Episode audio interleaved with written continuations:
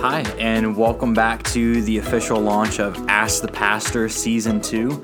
After a small hiatus, we're back taking your theological questions to the test with Pastor Will.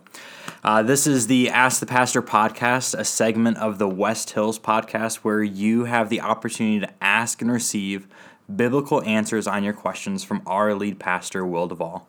I'm your host, Thad Yessa, and I'm ready to dive into this season's questions. This week's question comes from Jared, and he wants to know, in 2 Corinthians 12:2, Paul says, I know a man in Christ who 14 years ago was caught up in the third heaven. Can you explain what the first, second, and third heavens are? All right, welcome back, Thad. It has been a while indeed. We just kind of arbitrarily decided 2 minutes ago before we press record that we're going to call this Season 2. So we don't have to feel bad. I don't have to feel bad about myself for taking some time off. And it was busy December holidays and January, starting 2 services and vacation. And anyways, I can make excuses, but it's good to be back. And we've got a great question here for us from Jared. And actually, this is one of the most popular Ask the Pastor questions we've received thus far. Got it from almost identically from Jason Gale. We've had 3 or 4 of y'all write this one in for us, so I figure we could only dodge it for so long. So let's dive into it first. Let's get the text in front of us. There's really only one biblical passage that does refer to this idea of a third heaven, and it's the one that Jared has quoted for us here from 2 Corinthians 12. I'll back up and give the fuller context, verses 1 through 4.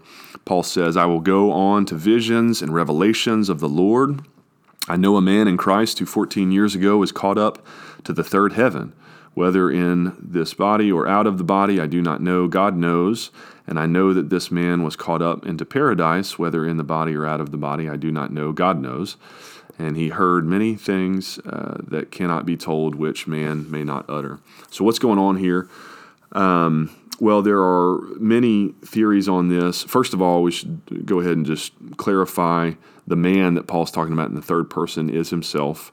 That's clear from later on in the same passage, verses 5 through 10. But many theories on what Paul's talking about with himself in this vision here and what the third heaven refers to. So let me specifically give you 2 different theories on what the third heaven might refer to. The first theory is that there are actually different compartments or levels, we might say, within what we typically think of as heaven. Now, I should say up front that most evangelical interpreters of this passage are pretty leery of this interpretation. They get pretty squeamish about the idea of there being different levels of heaven or something like that. To be clear, this is not an explicitly biblical idea. Now, I don't personally necessarily find it to be a directly unbiblical or anti-biblical idea either. If we get to heaven and we find out that, as Jesus tells us in John 14:2, in my Father's house there are many rooms, and guess what? Some of them are actually bigger than others. And that depends on how faithfully you lived the earthly life that God gave you. I personally wouldn't be surprised by that. In fact, I think the idea that believers will be in some sense rewarded for how we have lived our lives, or on the flip side, we will be held accountable for our negative actions or the good deeds we've left undone. That's a very biblical idea, and so I'll let you just go through and look up these references on your own because it's not necessarily the specific focus of today, but 1 Corinthians 3:12 through 14, 1 Corinthians 9:24, 2 Corinthians 5:10, Matthew 5:12, 2 Timothy 4:8, Romans 14:12, James 1:12, Revelation 2:10, 1 Peter 5:4. I'll read one of them for you, Revelation 22:12, one of the clearest. Behold, Jesus says, I am coming soon, my reward is with me, and I will give to everyone according to what he has done. You can even think of, again, when Jesus said, in this life, in Matthew 6:19 and 20, do not lay up for yourselves treasures on earth where moth and rust destroy, where thieves break in and steal, but lay up for yourselves treasures in heaven where neither moth nor rust destroy. So Jesus seems to at least strongly be implying here that you can actually lay up for yourselves rewards in heaven by how you live in the present. Now, as I said, 2 Corinthians 12 is the only biblical reference to the third heaven. Most of what we hear about it, interestingly, actually comes to us from non-canonical sources. So we're going to kind of take a detour off the beaten path for most of us Christians that don't delve into to some of these non-extra biblical sources for a minute. But let's just, for sake of argument, examine those. These are, again, books that letters, epistles, gospels, quote unquote, that did not make the cut for inclusion into our sacred scriptures. So, for instance, you've got the New Testament apocryphal book, the Apocalypse of James, a third century Gnostic text, which depicts John the Baptist as dwelling in the third heaven. Again, Gnosticism, heresy. Don't subscribe to that at West Hills or in virtually any 21st century church anymore. It's kind of died out. But again, John the Baptist dwelling in the third heaven. Interesting. Most detailed description that we get anywhere in antiquity of this idea of a third heaven is in the book of 2nd Enoch. 2nd Enoch is, again, another pseudepigraphal text. Literally a false writing is what pseudepigraphal means. In other words, it's not scriptural, not biblical, but it was possibly written around the same time as these New Testament writings, late 1st century. And 2nd Enoch doesn't show up in any manuscripts, it should be said, until the 14th century. So no one is considering it to be scripture. I'm not putting it on par with what Paul says in 2 Corinthians 12. But it's an interesting read. And it's kind of a creative envisioning of what Enoch's journey up to and then through the heavens might have been like. Enoch, of course, is most famous from Genesis chapter 5 as being one of only two people, the other being Elijah in 2 Kings 2, who never died. Enoch, we hear in Genesis 5:24, walked with God, and then he was not, for God took him. And so 2nd Enoch imagines what an ascension might have been like for Enoch as two angels are leading him through successive kind of levels of heaven. 10 heavens, actually, in 2nd Enoch. There are 10 heavens that it lists out. And here's what it says about the third heaven.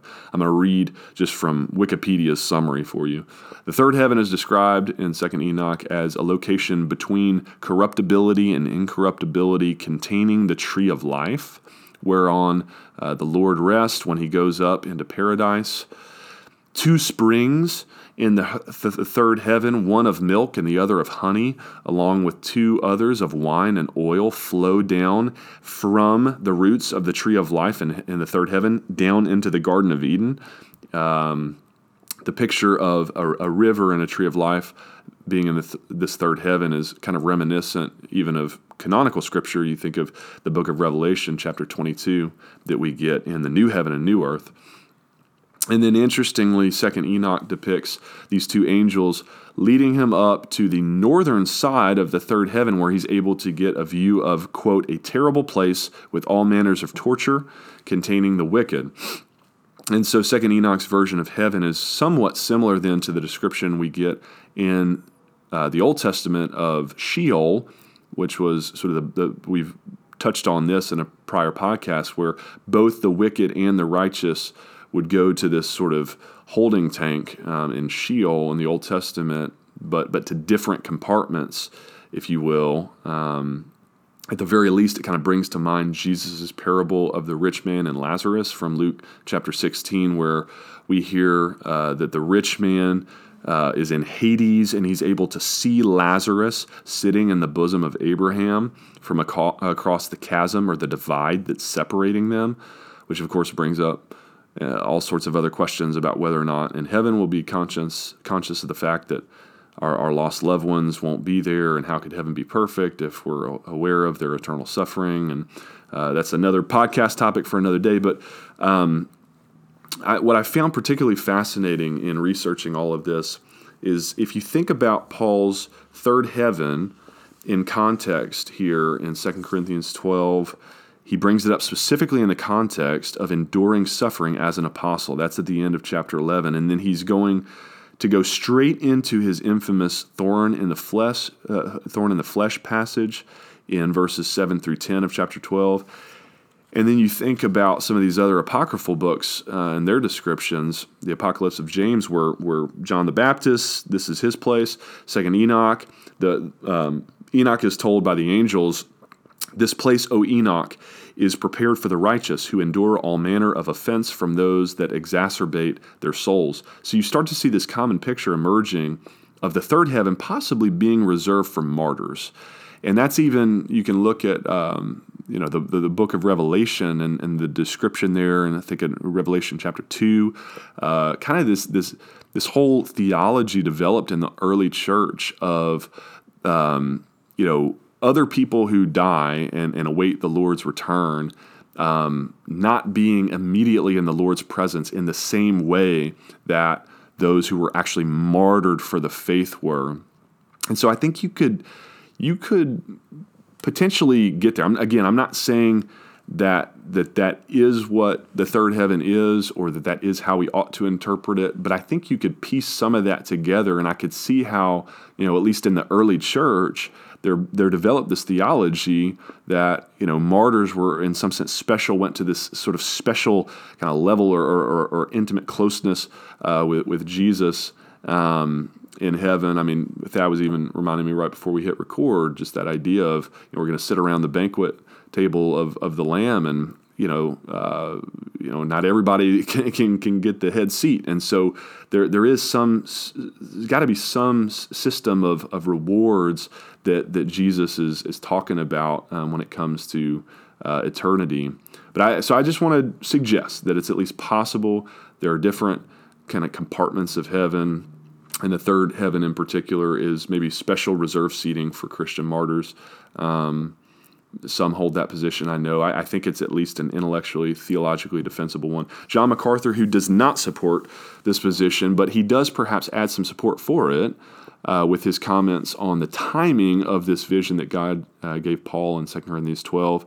He says the vision took place 14 years before the writing of 2 Corinthians, which was in late AD 55 or early AD 56, putting it somewhere between Paul's return to Tarsus from Jerusalem in Acts 9 and his commissioning by the Holy Spirit in Acts 13. Little is known about that period of Paul's life, but God may have granted him this personal experience to steel him against the suffering he would experience on his missionary journeys. Having been given a glimpse of the heaven that awaited him, he could face even the most relentless and severe suffering that dogged every day of his life.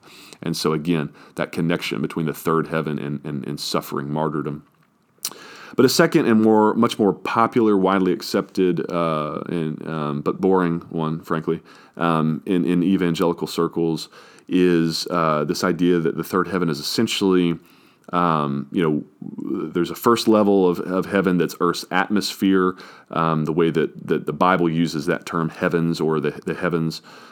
First heaven is Earth's atmosphere. Outer space is sort of the second heaven. And then heaven, what we think of when we today in 21st century commonly talk about heaven, we're talking about where God lives is the third heaven. And so we might today describe it alternatively as a spiritual place outside of our observable realm of time and space, or others conceive of heaven as some sort of parallel universe. Now, of course, we're getting into astrophysics and quantum mechanics and things I'm in no way qualified to venture a guess in. But I might add at that point, I think we all have to season any speculations we might have about this third heaven with plenty of humility and qualifying. Deuteronomy 29:29 says, "The secret things belong to the Lord our God," and we are clearly in that category here of hidden, secret, unknowable things this side of eternity. To a certain extent, we're speculating. But let me just summarize the second and more popular view for you, and I'll quote it from a position paper I found on the topic from First Baptist Church, Covington, Louisiana, online. It says, "There's a common Hebrew idea of three heavens. The heavens in the Old Testament are fairly earth-centered, much in the same way we look at the universe. The first heaven is the earth atmosphere. In this atmosphere, birds fly and clouds form, airplanes, This heaven is spoken of often in the Old Testament, Deuteronomy 28:12. The Lord will open the heavens, the storehouse of his bounty, and send rain. 1 Kings 8:35. The heavens are shut up and there is no rain. With Elijah, Isaiah 55:10. As the rain and the snow come down from the heaven. Again, that word heaven. The second heaven, the Hebrews described, consisted of the universe as we know it. This heaven consisted of sun, moon, and stars. In the heavens, we hear in Psalm 19, 4 and 6, in the heavens God has pitched a tent for the sun. It rises at one end of the heavens and makes its circuit to the other. You can look at Genesis 15, 5, where God commands Abraham, look toward the heavens and count the stars. Psalm 8, 3, when I consider your heavens, David says, the work of your fingers, the moon and the stars which you've ordained. What is man that you're mindful of him? That whole passage famously. The third heaven then is the dwelling place of God. So passages like 1 Kings 8:30, when they pray toward this place, here in your heaven, your dwelling place, hear and forgive, O Lord. Psalm 33, verses 13 and 14. The Lord looks down from heaven. He sees all the sons of men. From his dwelling place, he looks out on all the inhabitants of the earth. And so, according to First Baptist Church, Covington, and many other traditional kind of explanation of the third heaven, this was the experience Paul was describing. In the same way, this is just another third heaven passage where Jesus says in Matthew 5:16, in the same way, let your light shine before men that they might see your good deeds and praise your Father in heaven. Again, that's God's abode. God dwells in the highest heaven, 1 Kings 8:27. Even the highest heavens cannot contain you. So there you go. There's your two interpretations for all of you out there who are asking about the third heaven. It's either a specific level within heaven, or it's simply a way of specifying that you're talking about the heaven where God lives, not the heavens of our physical universe. I think both can find support biblically. I think regardless, you ought to think back to a sermon I preached recently where I kind of mapped out the various layers of importance of different doctrines or passages as we study Scripture. There's the core, the gospel and what we have explicitly written in our statement of faith as a church, Jesus being fully God and fully man. There's the clear things that we ought to clearly agree on as Christians, even if they're not as core as the gospel. There's the contested, things that are disputed, infant baptism, things like that. And then there's the inconsequential things that probably aren't worth wasting a lot of time arguing over. To me, this one, third heaven, probably somewhere in between contested and inconsequential. But at the end of the day, this might just be one where we have to trust God with the hidden secret things we don't fully have answers for and express some humility. So there you go. Well, that's it for this week's episode of Ask the Pastor. Remember that you can ask your questions each week at the info bar at West Hills or by submitting them online through our website at westhillsstl.org. Don't forget to subscribe to our podcast on your favorite platform. Thanks.